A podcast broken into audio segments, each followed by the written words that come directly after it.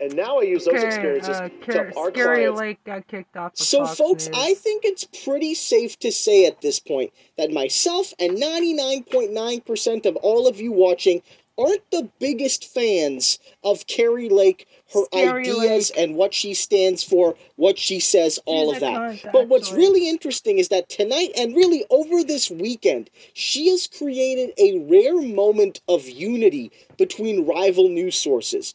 That this person, because she's so despicable and she has this unique ability to anger people all over the political spectrum through her awful, you know, scumbaggery, has united Fox and MSNBC in criticizing her at this really interesting moment. And it's because, you know, her her ridiculousness around the big lie in some ways makes Trump look at least borderline more reasonable than her, and she's even more insane than most of the MAGAs. And let's also be clear, it got so bad that she's now attacking everyone in the Republican Party that isn't Trump, that everyone in the party is sort of coming against her. And so we're at this interesting moment where she gets trashed as expected on MSNBC. She gets attacked during a really, really incisive Fox segment. And also, as part of this, she's been kicked off Fox News during a live interview, during this broad, long descent into insanity that typifies Kari Lake. Let's start with this breakdown from MSNBC. Uh, an appeals court yesterday rejected failed Arizona gubernatorial candidate Kari Lake's lawsuit challenging her election loss. A three judge panel upheld a lower court's ruling that said Lake did not provide enough evidence to support her claims that Did the election results were tainted by illegal votes and misconduct by election officials. The chief judge wrote in part that the evidence ultimately supports the court's conclusion that voters were able to cast their ballots, that votes were counted correctly, and that no other basis justifies setting aside the election results. This ruling comes as Lake's lawyers are facing bar complaints over their work with the former candidate. The lawyers have already been sanctioned by a federal judge over an election related lawsuit. Where are these lawyers coming from, Joe? That that Trump is getting and Kari Lake? Who are these Trump people? Who, who are these I don't know, people? Where do they, they get them? Like off the side of the road? Who are these men? Who are these men? She asked from the witness women. stand in the verdict. And women. Fucking and women. Um, but you know, Elise, um, we can actually just step back for a second here and and and and look at all the times we asked, are some people just above the law? Can lawyers just go in front of courts and lie? Like, is there is there no recourse? Is there no justice? We are finding now, time and time again. I mean, let's just look at the top two stories this morning. A grand jury found what was found time and time again by Republican appointed judges in Georgia, by a Republican governor in Georgia, by a Republican secretary of state in Georgia, by Republican elected officials in Georgia. And just, we just had a judge panel, a three judge panel in Arizona find what Republicans in Maricopa County have founded, Republican appointed judges have founded, Republican uh, officials founded time and time again that there was no election fraud. And not only are these people facing uh, justice in court, and Donald Trump may face the ultimate justice in, in, in court with, with a coming indictment in Georgia, but even their lawyers uh, are, are being held accountable for going in front of judges and, and just lying. Just, just I, and again, I, this is something, I guess as a lawyer, it's kind of strange. As a politician, I understand everything's on the table. You've just you've got to swat everything away. But the lawyer in me has always been deeply offended by the arguments that these people have made in front of judges. And I asked myself from the very beginning, how can Rudy Giuliani get away with that? How can these other lawyers get away with I would have been disbarred the first day. You know, that's just kind of recapping the news from the last few days that we covered. Her legal defeat, how crazy it is. We've seen from some other sources as well. We talked about it earlier today, I believe, when we were discussing Mary Trump. How Kari Lake is is more insane than the average MAGA. And I know that's that sounds hard to believe, but she was the only major candidate sticking to the big lie after the election. She's the only one. There was there was, you know, a lot of people in Trump's election right? Trump still does it, but a lot of people in 2020, Republicans that lost even races like 30, 40 points, they were pushing the lie. This time, though, everyone conceded, seemingly, there, there must be some examples that I'm missing. Everyone conceded or went away uh, including people like Blake Masters, including people like Dr. Oz and Herschel Walker and all these high profile Trump endorsed candidates. And she didn't. And I know her race was closer than some of those ones, but she still continues to push the big lie. And it's gotten on Fox's nerves, especially because she's attacking the potential golden boy at Fox Ron DeSantis. But also listen to this, because there's another really fascinating tidbit. And then we're going to get to the interview where she gets booted. But listen to if you can see another attack on a high profile MAGA. Liners and nicknames and tweets and not very subtle innuendo. Governor Ron DeSantis hasn't even announced his plans for 2024, but that has not stopped the attacks from coming. Not the normal attacks from the New York Times or the Washington Post. No, this attack was from a failed Republican gubernatorial candidate in Arizona. Three months ago, she thought Ron DeSantis was the best thing since sliced bread. Now she wants you to think Governor DeSantis was endorsed by George Soros. Of course, it's not true, but why let the truth get in the way? A Republican member of Congress referred to Nikki Haley this week as, quote, a Bush in heels. It was intended as an insult, which sent me scurrying to the history books. Can you guess the last Republican president to win both the popular vote and the Electoral College?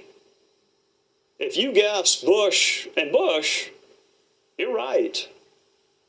Monday is President's Day, the perfect time to reflect on not only the presidents of yesteryear, but also on what we want in a president and why we so infrequently get what we want. Great nations, great people should have great leaders. We should demand them. But who wants to run in this environment? Nikki Haley was considered a good governor, but her service is dismissed with a quip about women's shoes from another Republican woman. Don Lemon insulted her, which is not a surprise. It's the attacks from other GOP women that had me scratching my head.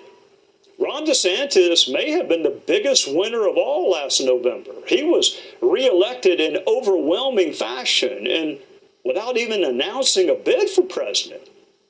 He's attacked. I think that's really fascinating. You can see that you know she's trying to push this narrative. You might that that Soros you know, who's the the right wing's boogeyman, uh, the persistent boogeyman of the of the of the of the far right in the United States, which is undeniably connected to anti-Semitism and, and, and conspiracy theories and things like that, endorsed Ron DeSantis when in actuality nothing nothing could be uh, further from the truth. He in no way did. He did predict that Ron DeSantis may well defeat Donald Trump in the Republican primary if he ends up running, and it's like a hypothetical matchup. He could beat Trump, which I think we agree is is possible, but that's not an endorsement. Uh, you can make an uh, you know a, a, a educated political prediction without wanting that outcome to happen. I can say to people that, hey man, like Ron DeSantis was going to win that Florida governor's election. I didn't want it to happen, but I remember you saying, "I won't forget the life jackets." Who talks like that? You apparently. Can we just can we watch the replay? I would love it. This what really happened? Happened, But all of the data showed he was going to win.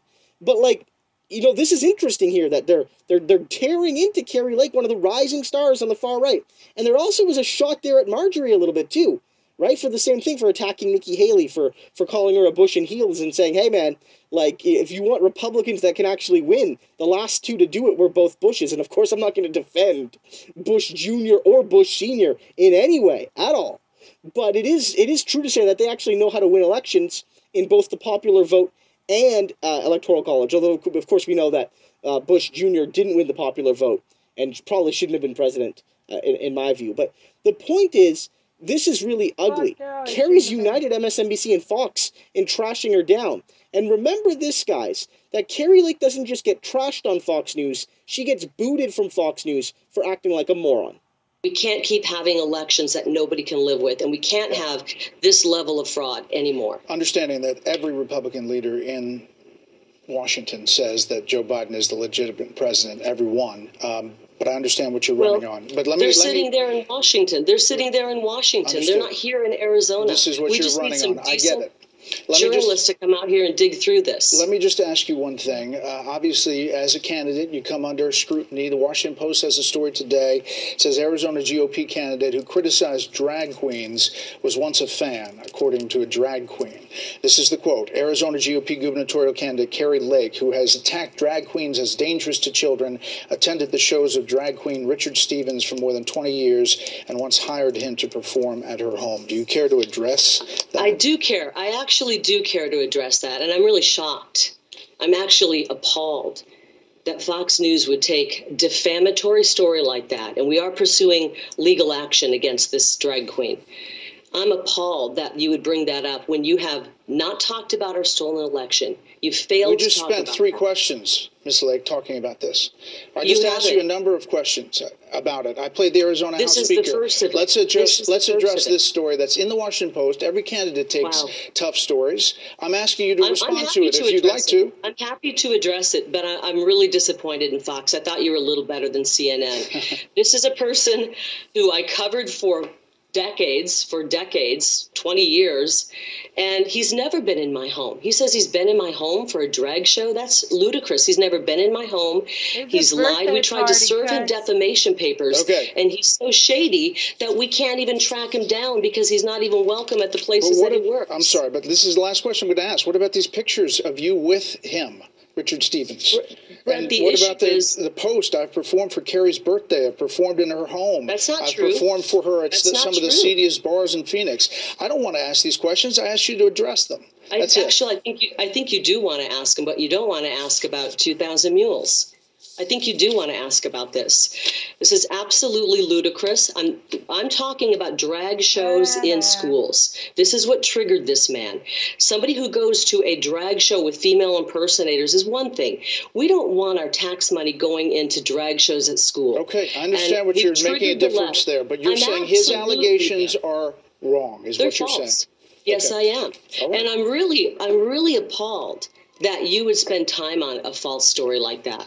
It's shocking. Well, I think It's- it's, you didn't ask. it's you didn't important ask to my have opponent. candidates address things that are coming up that might affect a Uh, race. Truly. And I thought you would But appreciate you didn't that. ask my opponent, the establishment opponent who was here last week. You didn't ask her about her votes to allow illegal alien students to get a lower tuition than American students. You didn't ask her about Okay. the 70 plus times that she raised tuition on American students. You didn't ask her any tough questions. That's and not here true. you have me on and you try to bring a defamatory story out. It's really sad. I Miss thought there was hope. I really appreciate your time. Uh, we thought we'd address all issues that are on the table. That is one of them being covered today. Uh, we thank you, and we'll cover the primary Thank August you. 2nd. Please send reporters out to cover this corrupt election. We would appreciate it. Thank you. Up what a cunt. It's true too. She's a fucking liar. It was um uh what's the name of that drag queen? Mm, Seville? Barbara Barbara Seville. There's a picture of her um hanging out with this drag queen. They were friends. And yeah, it was, a birthday party at her at her house. Fuck her, fucking lying cunt. Thank God we didn't stupidly elect that stu- cunt.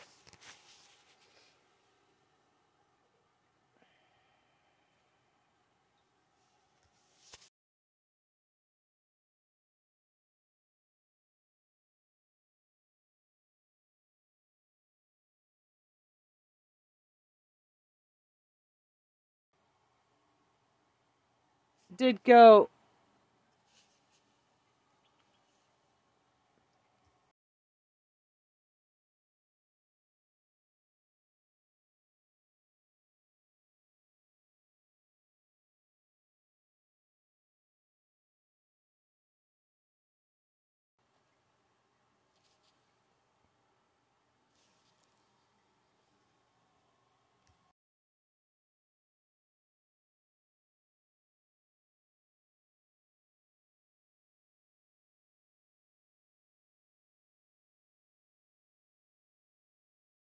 point. What a horrible woman. She should really be disqualified. Exclamation point. She should be disqualified.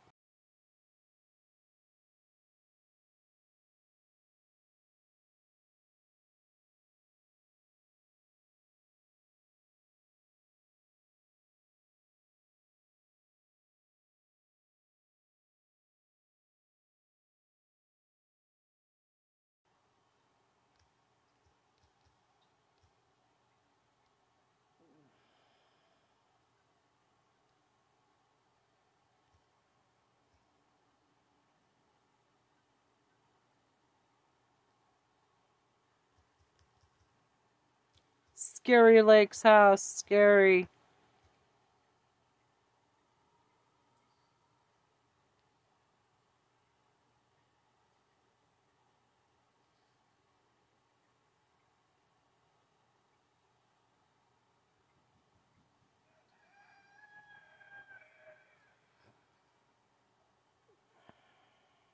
Yeah.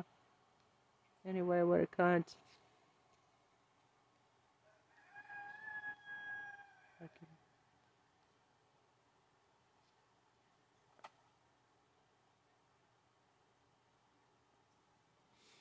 GOP operative sentenced to 18 months for funneling Russian money to Trump campaign.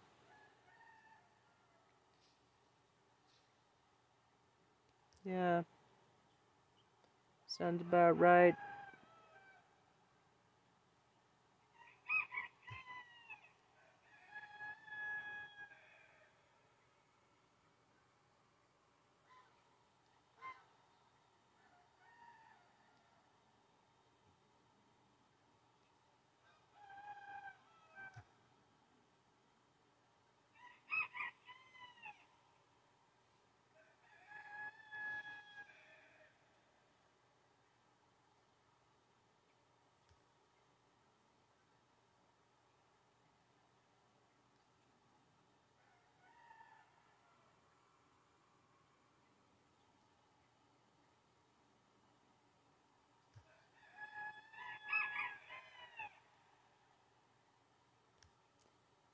Right.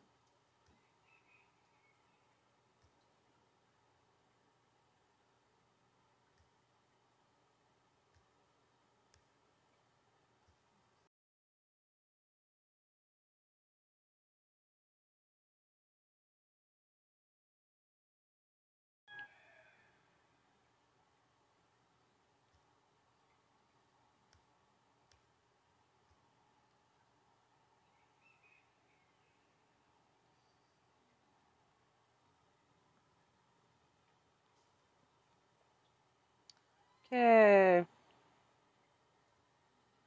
You weren't able to add your post? Why not?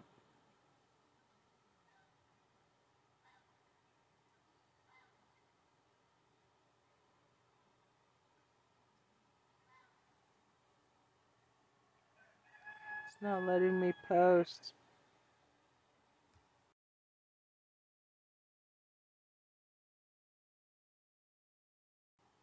What? They're not letting me. Oh. Okay. How you Nightmare Week. Already covered that. Women who changed history. That sounds pretty cool. Since 1939, America First has been helping people pursue their financial goals. And as we have, This is on the people's. The people. The woman known to history as Hatshepsut was born in ancient Egypt in approximately 1507 BC. Her father was Thutmose I, a pharaoh of the 18th dynasty, who ruled mainly from the city of Thebes, which is now in the modern city of Luxor on the River Nile, 500 miles south of the Mediterranean Sea. Thutmose I was a renowned military leader and oversaw the vast expansion of the ancient Egyptian empire eastwards into the Levant and southwards into Nubia, now northern Sudan and southern Egypt. He was likely the son of the previous pharaoh Amenhotep I and a secondary wife, but the Egyptians did not create family trees, so identifying blood relations can be difficult. Her mother was Ahmose, the principal wife of Thutmose I, but it is not known who Ahmose's parents were, although it is highly likely that she was born into the royal family. Egyptologists have argued that she was the daughter of Pharaoh Amenhotep I, making her the sister and wife of Thutmose, something that was common within the royal family. However, she was never given the title of king's daughter. Instead, she was referred to as the king's sister, suggesting she was the sister of either Amenhotep or Thutmose. Ahmose and her husband Thutmose I had two daughters, the eldest of whom was Hatshepsut, and no surviving sons, which would become a problem for the dynasty. Hatshepsut was only the second historically confirmed woman to rule Egypt with the full titles and power of a pharaoh. She belonged to the 18th dynasty, which ran from 1507 BC to 1458 BC, and she ruled for over two decades, from 1478 BC to 1458 BC. Hatshepsut lived over 3,500 years ago, and to put into perspective how long the period of ancient Egyptian history is, Hatshepsut lived over 1,000 years after the building of the pyramids of Giza and 100 years before Tutankhamun, 200 years before Ramesses, and 1,400 years before the most famous female pharaoh Cleopatra. Little is known about Hatshepsut's childhood, but her name, which means foremost of noble ladies, highlighted her prominent position within the royal family she certainly would have had important royal duties to fulfill, including being involved in religious rituals. She is known to worship the cow goddess Hathor in particular, who was the goddess of love, beauty, music, dancing, fertility, and pleasure, and was also the protector of women. There were 42 state gods and goddesses in total in the ancient Egyptian religion, the most important of which was Amun Ra, the sun god, creator, who was later seen as king of the gods. As the eldest daughter of the pharaoh, Hatshepsut would have been expected to marry the next pharaoh, a tradition which aimed to keep the royal bloodline pure. And so, at around the age of twelve, she married her half brother Thutmose II, becoming his principal wife. As Thutmose II was younger than Hatshepsut, she perhaps took over the reins of power in her husband's name when their father, Thutmose I died in 1493 B.C. By the time Hatshepsut came to full power in around 1478 B.C., Egypt, as a unified country, was already 17 centuries old, as legendary king Menes had first ruled a unified Egypt in around 3100 B.C. As it is today, the land of ancient Egypt was made habitable by the river Nile, which cut through the desert and gave the names to the two regions of Egypt, Upper Egypt, which was upriver in the south, and Lower Egypt, downriver in the north, around the Nile Delta region. The king or pharaoh ruled both regions, with the title of King of Upper and Lower Egypt, Lord of the two lands. But there were distinct differences between the two areas. They had different protector goddesses. Nekhbet, the vulture goddess in Upper Egypt, and Wadjet, the cobra goddess, in Lower Egypt. The regions were also represented by different symbols the lotus for the upper, and the papyrus for the lower, which were often tied together to symbolize unity. In those periods when Upper and Lower Egypt were united, there was huge prosperity and astonishing cultural achievement. They were true golden ages. The first golden age occurred during the period of the Old Kingdom, 2649 BC to 2100 BC. This was the age of the pyramids. Disintegration and competing dynastic families brought this golden age to a temporary end, a period called the First Intermediate Period, from 2181 BC to 2055 BC. The Middle Kingdom from 2030 BC to 1650 BC was the Second Golden Age, a time when Egyptian culture and literature flourished. This period of growth had begun with the reunification of Upper and Lower Egypt by Mentuhotep II. However, the beginning of the end of the Middle Kingdom was caused by a break in the royal line. Female pharaoh Sobek Neferu died in 1802 BC without any heirs, resulting in the collapse of the successful 12th dynasty. The next two dynasties, which overlapped, proved weak. The 13th dynasty was forced to retreat southwards towards Memphis and failed to prevent a breakaway dynasty forming. The breakaway 14th dynasty reigned separately over the Nile Delta region simultaneously. The second intermediate period from 1650 BC to 1550 BC, which followed, saw Egypt once again divided. In the north, the Hyksos dynasty arrived from Western Asia, and its six kings ruled as the 15th dynasty. In the south, the kingdom of Kush, an early civilization in the region of Nubia, northern Sudan, expanded its reach. In the middle sat the Egyptian kingdom of Thebes, or the 16th dynasty and the 17th dynasty. It was during the 17th dynasty that war was launched against Hyksos rule, who were eventually pushed out of Egypt by the Thebans of the 17th dynasty. It was at this time that Upper and Lower Egypt were reunited by Ahmose I of Thebes in 1550 BC, and the Third Golden Age began. This brought ancient Egypt full circle, as another Theban, Mentuhotep II, had united Upper and Lower Egypt at the start of the Middle Kingdom too, also triggering a golden age. In reunifying the country, Ahmose became the founder of the New Kingdom and the first king of the 18th dynasty, to which Hatshepsut also belonged. As the period of foreign rule in Egypt came to an end, Egypt began to build up its own empire. During the second intermediate period, the Kushites had raided the south, prompting the Egyptians to expand further south into Nubia. The kingdom of Kush was firmly pushed back under Hatshepsut's father Thutmose I around 1500 BC, and the earlier defeat of the Hyksos during the second intermediate period saw the new kingdom of Egypt expand into the Levant. It was during this time, just before Hatshepsut's reign, that the Egyptian empire attained its greatest territorial extent. Hatshepsut was directly related to these empire expanding pharaohs. As well as her father Thutmose I, Hatshepsut was a blood relation of Ahmose I, the unifier of Upper and Lower Egypt and the first ruler of the New Kingdom. But although they came from the same dynasty, tracing their family connections is difficult. Ahmose I's son, Amenhotep I, was his successor, but after that the historical record becomes unclear.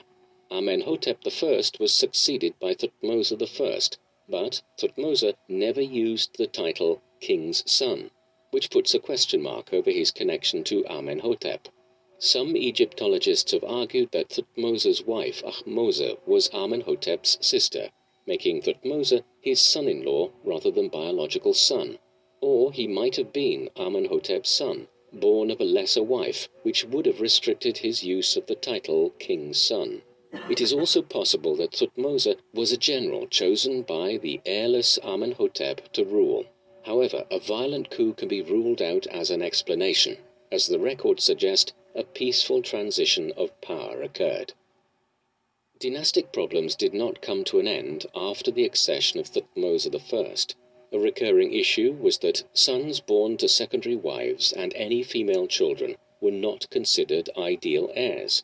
Thutmose I and his principal wife Ahmose had no surviving son, only two daughters, of whom Hatshepsut was the oldest. Thutmose I did have a son, Thutmose II, with a secondary wife, Mutnofret, and it was thought best, according to tradition, that Thutmose II be quickly married to his half sister Hatshepsut. This would bolster the credentials of Thutmose II and preserve the direct royal line. Egyptologists of the past have presented Thutmose II as weak and frail. This presentation was not necessarily rooted in fact, it was fueled by a determination to present Hatshepsut as domineering. A shrewd Hatshepsut was supposed to have manipulated her ineffective husband and essentially ruled in his name. However, public monuments paint a different picture. A dutiful Hatshepsut is shown standing behind her husband, showing appropriate fealty to him as the pharaoh. But the limited scale of Thutmose II's building program hinders a deeper understanding of his reign and the power his wife held. Thutmose II ruled only for a short time after his father's death. He was succeeded by his wife and half sister Hatshepsut. For the same reason, he himself had almost been passed over the lack of a son born of the principal wife. Just like his father, Thutmose II did have a son with a secondary wife, Isis. This child, Thutmose III, could not immediately take the throne because he was very young and like with the accession of Thutmose II, there was some concern over the child's status as the son of a secondary wife. The weakening of the direct royal line was a concern that could not be easily overlooked. Instead, as tradition indicated, Hatshepsut was to rule as co-regent for the young boy, a role which soon grew to that of a co-ruler. There had been precedents of widowed principal wives ruling as regents and dutifully handling the affairs of the government for their young sons, but the short lifespan of ancient Egyptians meant that young rulers and the requirement for regents was not unusual. And Hatshepsut's royal credentials as both daughter and wife of past pharaohs were unimpeachable. Thutmose III was recognized as king from the beginning of his co-regent period, which ran from 1478 BC to 1473 BC. Monuments from the time show the child king in the form of an adult, as was traditional, performing royal duties and rituals. Hatshepsut, dressed in royal female garb, is depicted off to one side, demurely watching over her stepson. But Hatshepsut's rise to full power was not inevitable at the start of their joint reign. It was only several years later that Hatshepsut began appearing on monuments in the costume of the male pharaoh indicating a change in status.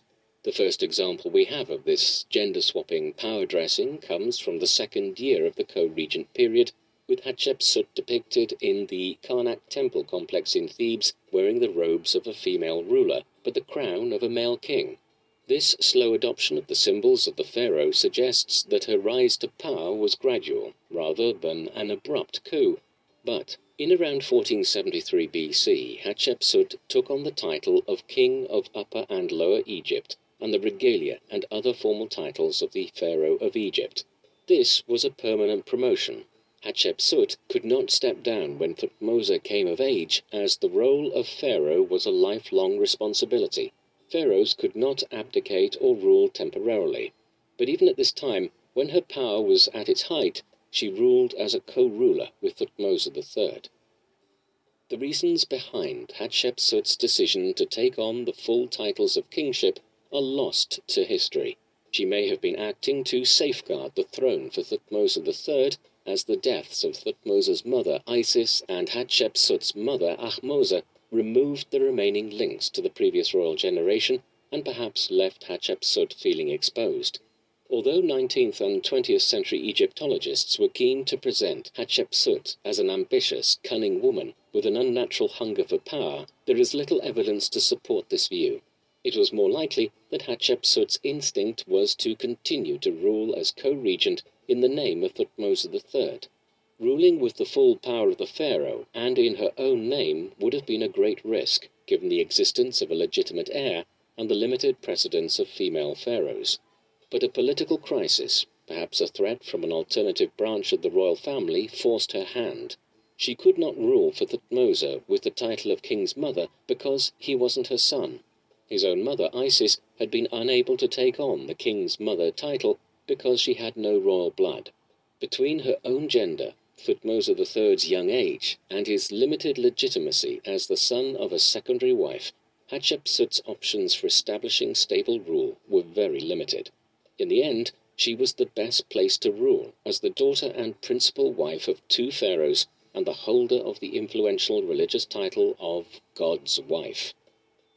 The title of God's wife of Amun had given her authority even before her elevation to co-regent or co-ruler.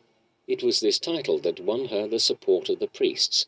The god's wife led festivals to the god Amun, one of the primordial Egyptian gods who was later merged with the ancient sun god to become Amun Ra, and assisted the high priest in his sacred duties at the great temple of Amun at Karnak.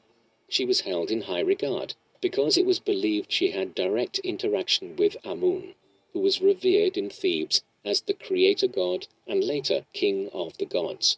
The god's wife had enough influence and power to dictate policy as ancient Egypt was a priest led society where religion and government were deeply intertwined.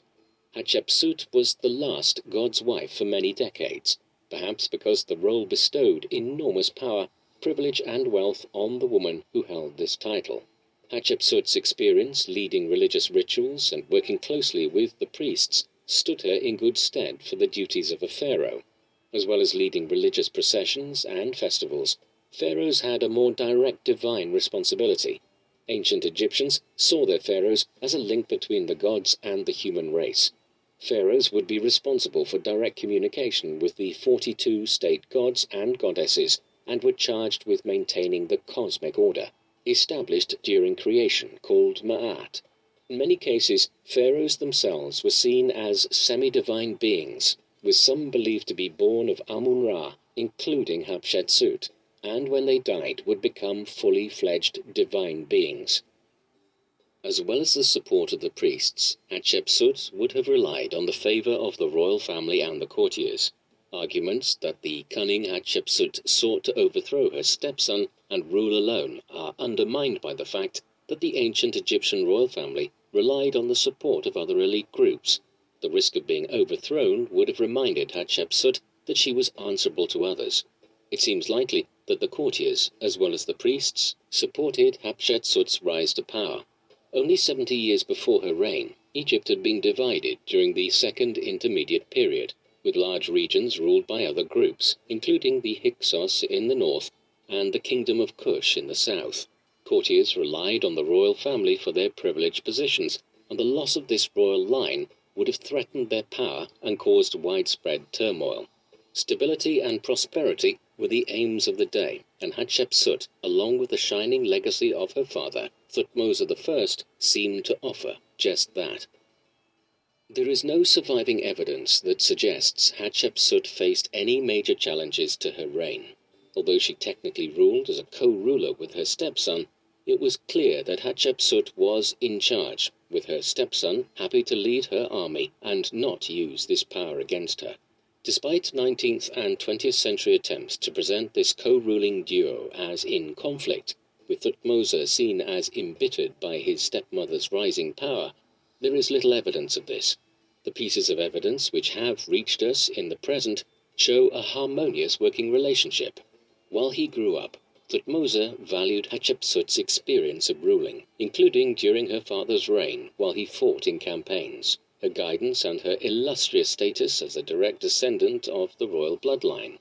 Without the public and elite support Hatshepsut had won, it is possible that the infant Thutmose would have lost the throne to another. It was perhaps the fear of her royal line losing the kingship that encouraged Hatshepsut to become pharaoh. Her claim to more power was supported, and she received the official regalia of the pharaoh, including the khat headcloth featuring the uraeus, the rearing cobra, a traditional false beard, and shendit kilt. Many statues survive showing Hatshepsut in this androgynous royal attire. In reliefs, she is shown striding forward and standing tall, as well as the traditional pious kneeling position rather than the demure postures of Egyptian female figures. The feminine ankle length dress and closed feet stance are rarely used in images of Hatshepsut. Women could have high status in ancient Egypt and had legal rights to property, unlike in many other ancient and modern civilizations. There had been examples of powerful Egyptian women, including Hatshepsut's own mother, Ahmose, who wielded great influence as the king's daughter. Throughout ancient Egyptian history, many mortal women were worshipped as goddesses, and both before and after Hatshepsut, women reigned as pharaohs. Khentkaus I, Nitocris, and Sobek Neferu had all ruled in some capacity prior to Hatshepsut, and Nefer and Twosret, and Cleopatra were just some of the important female rulers who came after her. But there was no word for queen in ancient Egypt. King's wife was the title given to those who married the pharaoh. The ruler was called the king or pharaoh, no matter their gender, and female pharaohs, that is, women who ruled fully under their own name and with the regalia and titles of pharaoh, were not common. Before Hatshepsut, there had only been Sobek Neferu, who had reigned six dynasties before her and had taken on the male title of king. As the office of pharaoh was a distinctly male one, adaptation was necessary for female rulers. The symbolism of ancient Egyptian kingship, the crook and flail, and the uraeus and masculine dress was designed for male rulers, given that the role usually passed from father to son. In the majority of the statues and works of art that have survived until the modern day, Hatshepsut is presented as a masculine king. This was one of the reasons why it took Egyptologists so long to identify her. Hieroglyphic inscriptions said female king, but the imagery was almost entirely masculine. Presenting herself as a male king wasn't deceitful, it was tradition. Egyptian art often presented things as they should be rather than how they are. Older kings and infant kings, like Thutmose III, were also presented as having youthful, trim, masculine physiques. She presented herself as other kings did. Relief scenes show Hatshepsut completing historic kingly rituals, from making offerings to the gods and celebrating festivals to trampling foreign captives in the form of a sphinx. Hatshepsut did not completely hide her femininity as she took on the masculine attributes of the kingship. She replaced the traditional male titles and epithets used on hieroglyphic labels on statues and reliefs with feminine variations. Her name was often followed up with daughter of Re, and the feminine word endings she used led to grammatical oxymorons like His Majesty herself.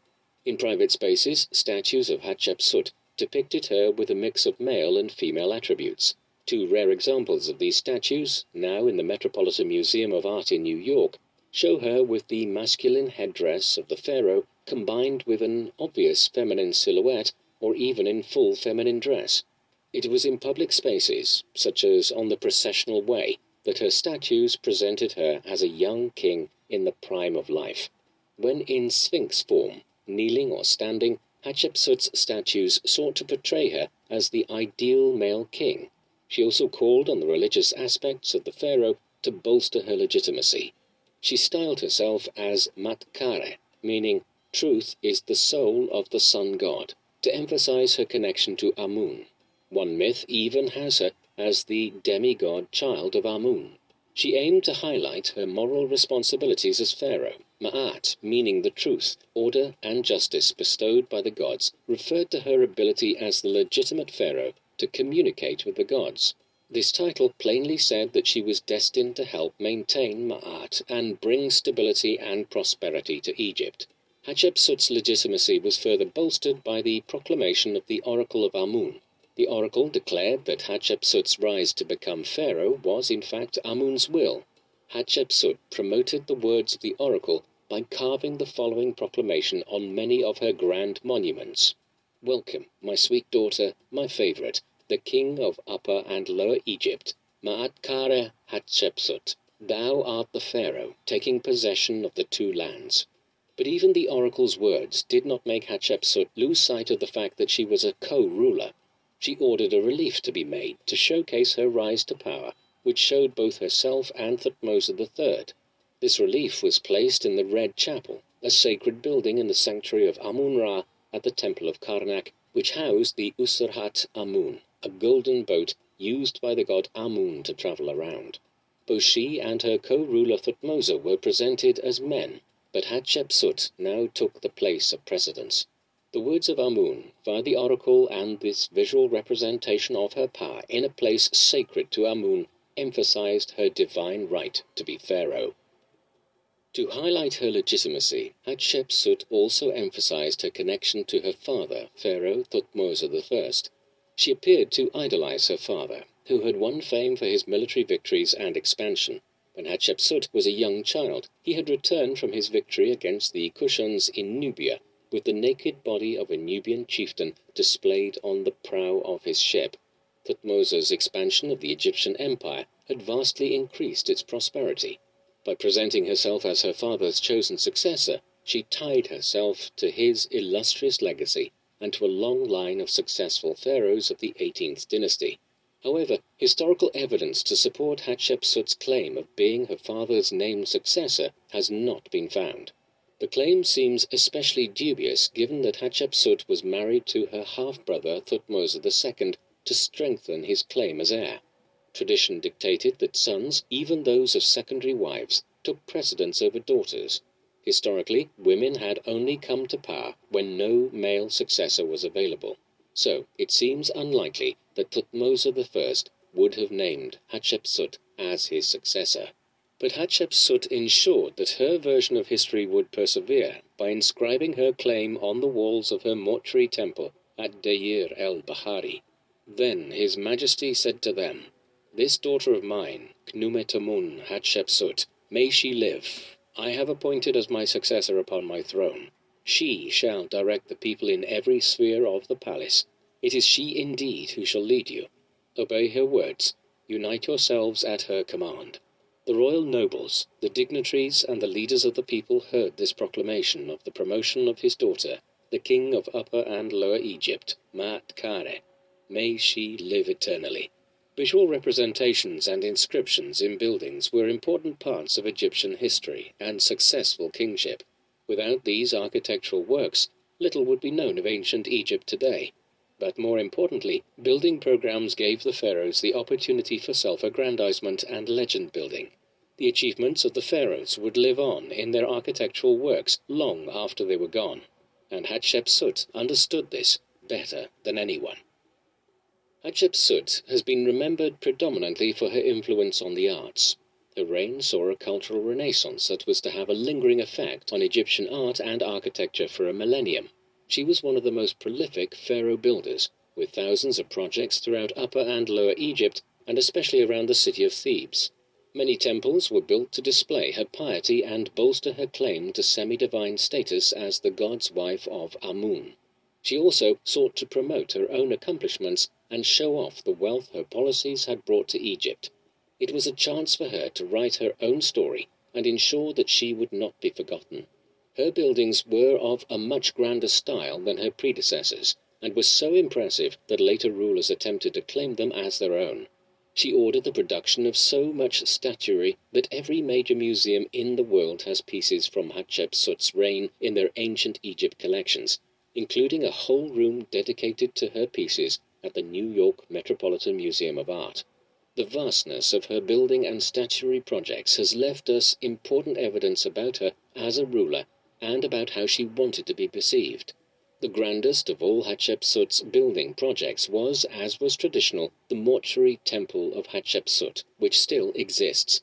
Ancient Egyptian mortuary temples were not so much about death as they were a celebration of the eternal life of the pharaoh and their union with the god Amun. A mortuary temple was built for Hatshepsut in the complex at Deir al Bahari on the west bank of the Nile River, across the bank from the ancient city of Thebes and the modern city of Luxor. It was built into the cliff face, looking towards the Karnak temple complex on the opposite side of the Nile, where prestigious temples and monuments had been built. She chose a site that would add to her prestige. Her temple was built next to that of Mentuhotep II, the first king of the Middle Kingdom and the man who had reunified Upper and Lower Egypt. The plot had originally been quarried for her father's tomb.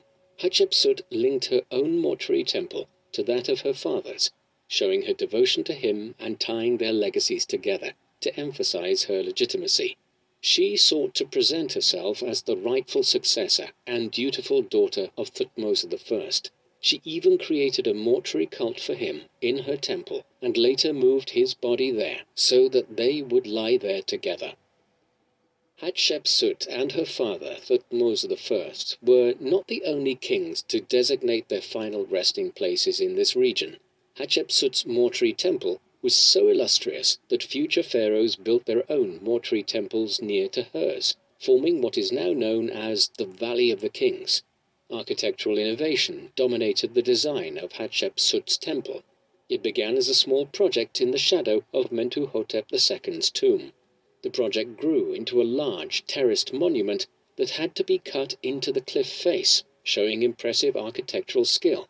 It was enormous, almost the size of two and a half football fields. It featured so many colonnades and courtyards upon its terraces that it appeared to rise up to the side of the mountain. Hatshepsut moved away from the fortress like designs used by her predecessors and pioneered a more ornate, aesthetically pleasing look. Her beautiful architectural style inspired many future building projects and mortuary temples. Although many of the intricate elements of her original design are now missing, there is enough evidence left behind to piece together what the temple would have looked like in its heyday. The lower levels of her temple were softened with luscious gardens and reflective pools.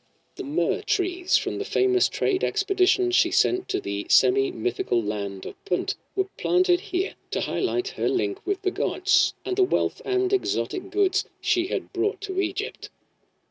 The likeness of Hatshepsut appeared in the temple's design many times over.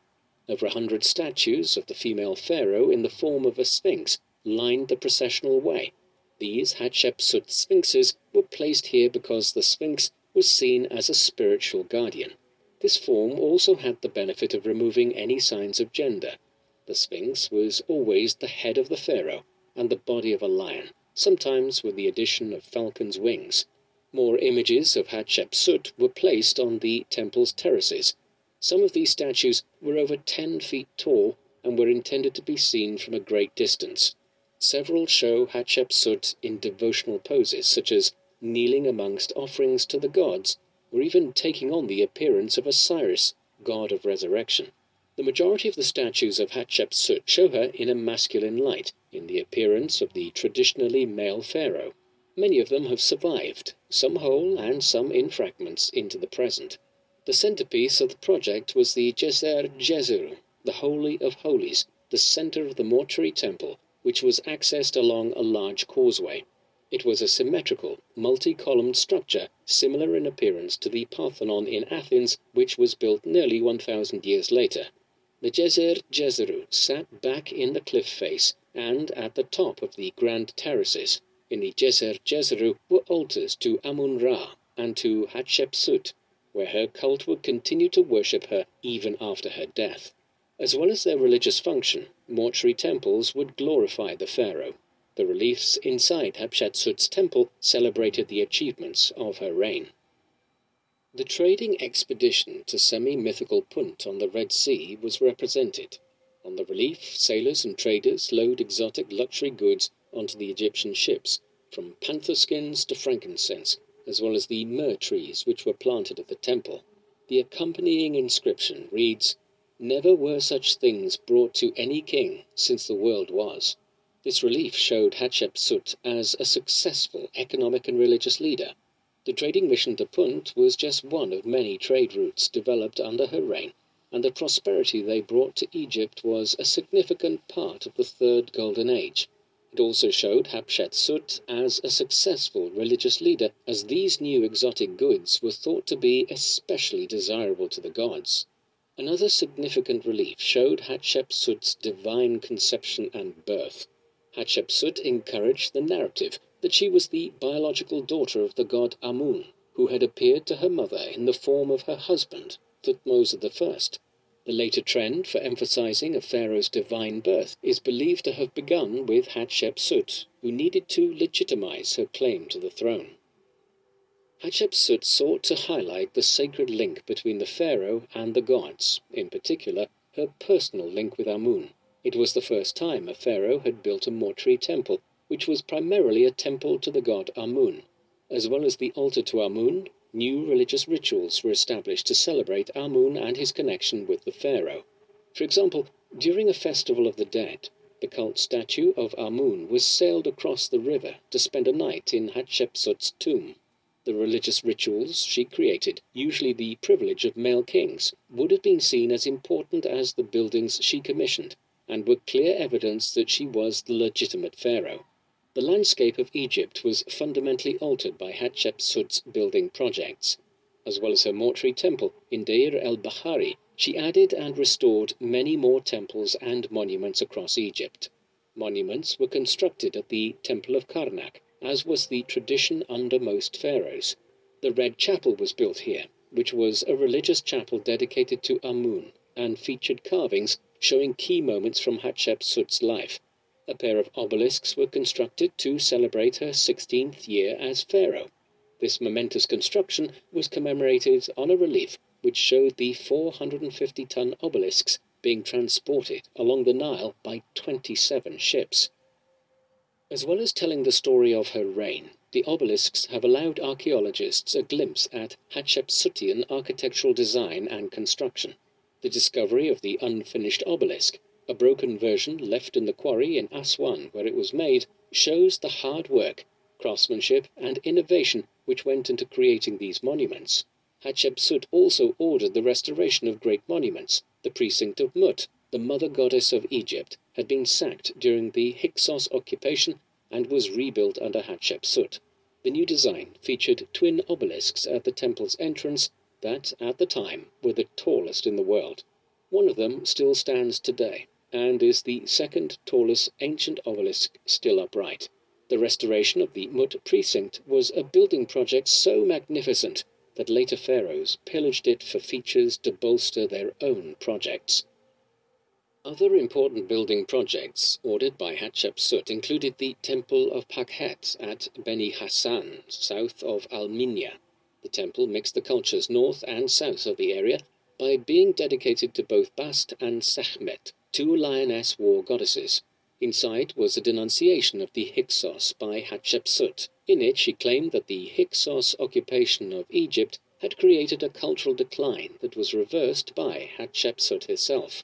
The huge underground temple was admired by the Greeks when they occupied Egypt during the Ptolemaic dynasty, as it bore resemblance to their own hunter goddess Artemis, and was renamed by them the Speos Artemidos. As with other impressive buildings, a later pharaoh, this time Seti I of the 19th dynasty, attempted to wipe Hatshepsut's name from the project and replace it with his own. Hatshepsut also devoted time and money to public works programs. These works were mainly focused on the area around Thebes, the dynastic and religious center of the Thutmose Hatshepsut era. A network of roads and sanctuaries were built, which encouraged access to religious sites and were also used for royal and theological processions. The transformation of the physical and ritual landscape of Egypt was not Hatshepsut's only accomplishment. She also brought huge wealth to Egypt by bolstering its diplomatic and trading links and by being uninterested in expensive wars. This was important as her innovations in architecture and ritual art required huge expenditure. It also pleased the elites, who desired access to exotic goods and wealth in order to display their status. Maintaining the Golden Age ensured Hatshepsut the support and loyalty she needed to rule. Hatshepsut came from a line of economically and culturally successful pharaohs. Her ancestor, Ahmose I, had reunified Egypt after the turbulent Second Intermediate Period, triggering a golden age, and her father, Thutmose I, had strengthened Egypt, leaving her a prosperous and expanding nation to rule. Spurred on by the economic growth and stability of the last few decades, the elites in Hatshepsut's court began to develop a cosmopolitan outlook. An interest in the technological and luxury goods in East Africa and Arabia belonged to the 18th dynasty period as a whole, but was particularly significant under Hatshepsut. There is archaeological evidence that new goods arrived in Egypt during the early part of the 18th dynasty, from new musical instruments to oil. Hatshepsut supported this more outward facing world view and the desire for foreign goods by building and reforming foreign ties.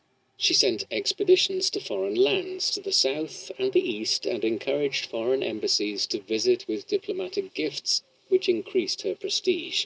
She built new trading links to gain access to desirable goods, from frankincense, which was charred to make kohl eyeliner, to oil and the latest military weapons. She worked to re-establish the trade networks disrupted by the Hyksos occupation of Egypt. She was particularly interested in reopening ancient trade routes as she sought to go back to the ancient traditions of kingship. ritual, and trade. Foreign trade was vital to a pharaoh because luxury goods were a symbol of royal power